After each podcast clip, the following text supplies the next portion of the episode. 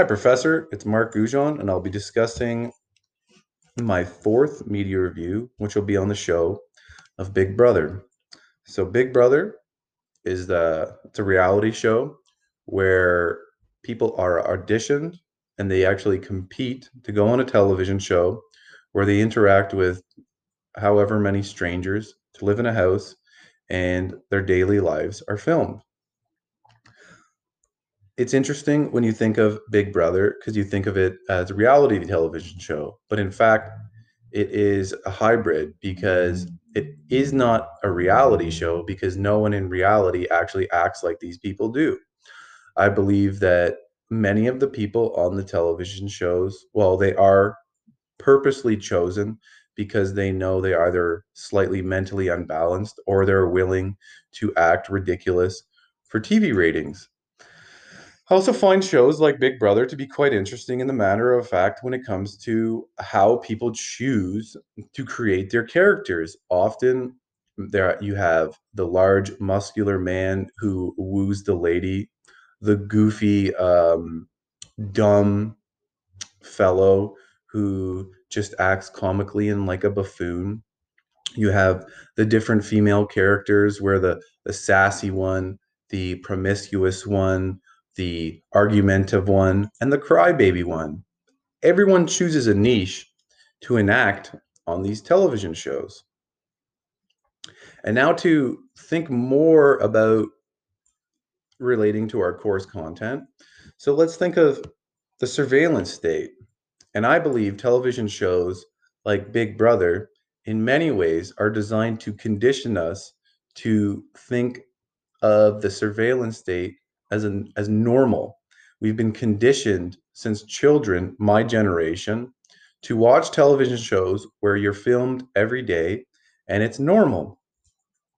And I think that kind of ties into fact where there's two different mentalities when it comes to privacy of the generations. I would say I'm sort of stuck in the middle because I didn't grow up with the internet or computers due to whatever was going on in my family life. So I didn't grow up with the internet, but everybody else did.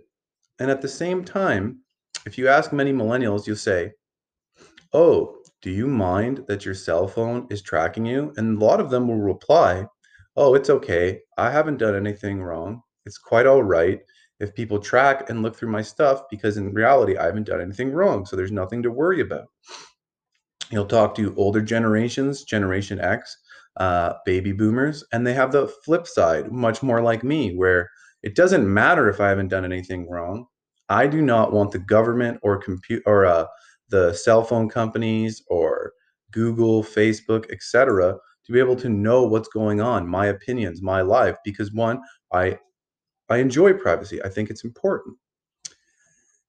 And so there's that factor. Then we're going to get into a little more of the chapter when it comes to Foucault. So Foucault talked about how just the thought or the idea of being observed altered people's behavior. And when we go back to Big Brother, I find it very interesting because prisoners, when they're observed, they act a certain way, which I would assume that they follow the rules more, they are more suspicious, they act be- they act better.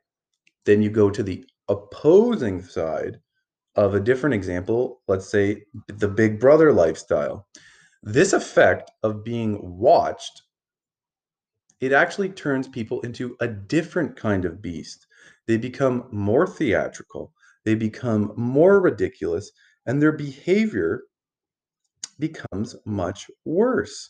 They become buffoons essentially because that's how they've been conditioned due to television etc., that that's how they're supposed to act on television.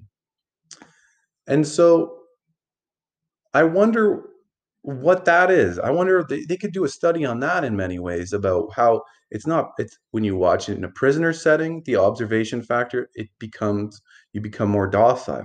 In this in the reality of the television show, they become more theatrical.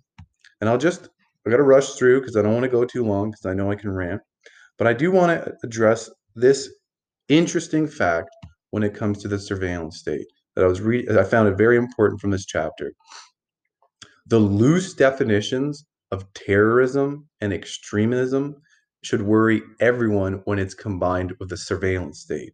When you read things that in the past Canada has said people that speak other languages have uh, sort of non-mainstream political opinions, which would affect who knows how many, with how displeased everyone is with our government right now.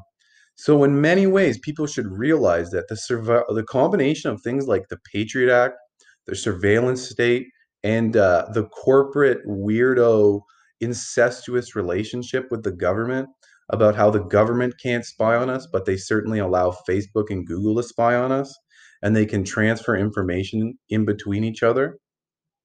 And then essentially, we've just uh, criminalized 50% of the population.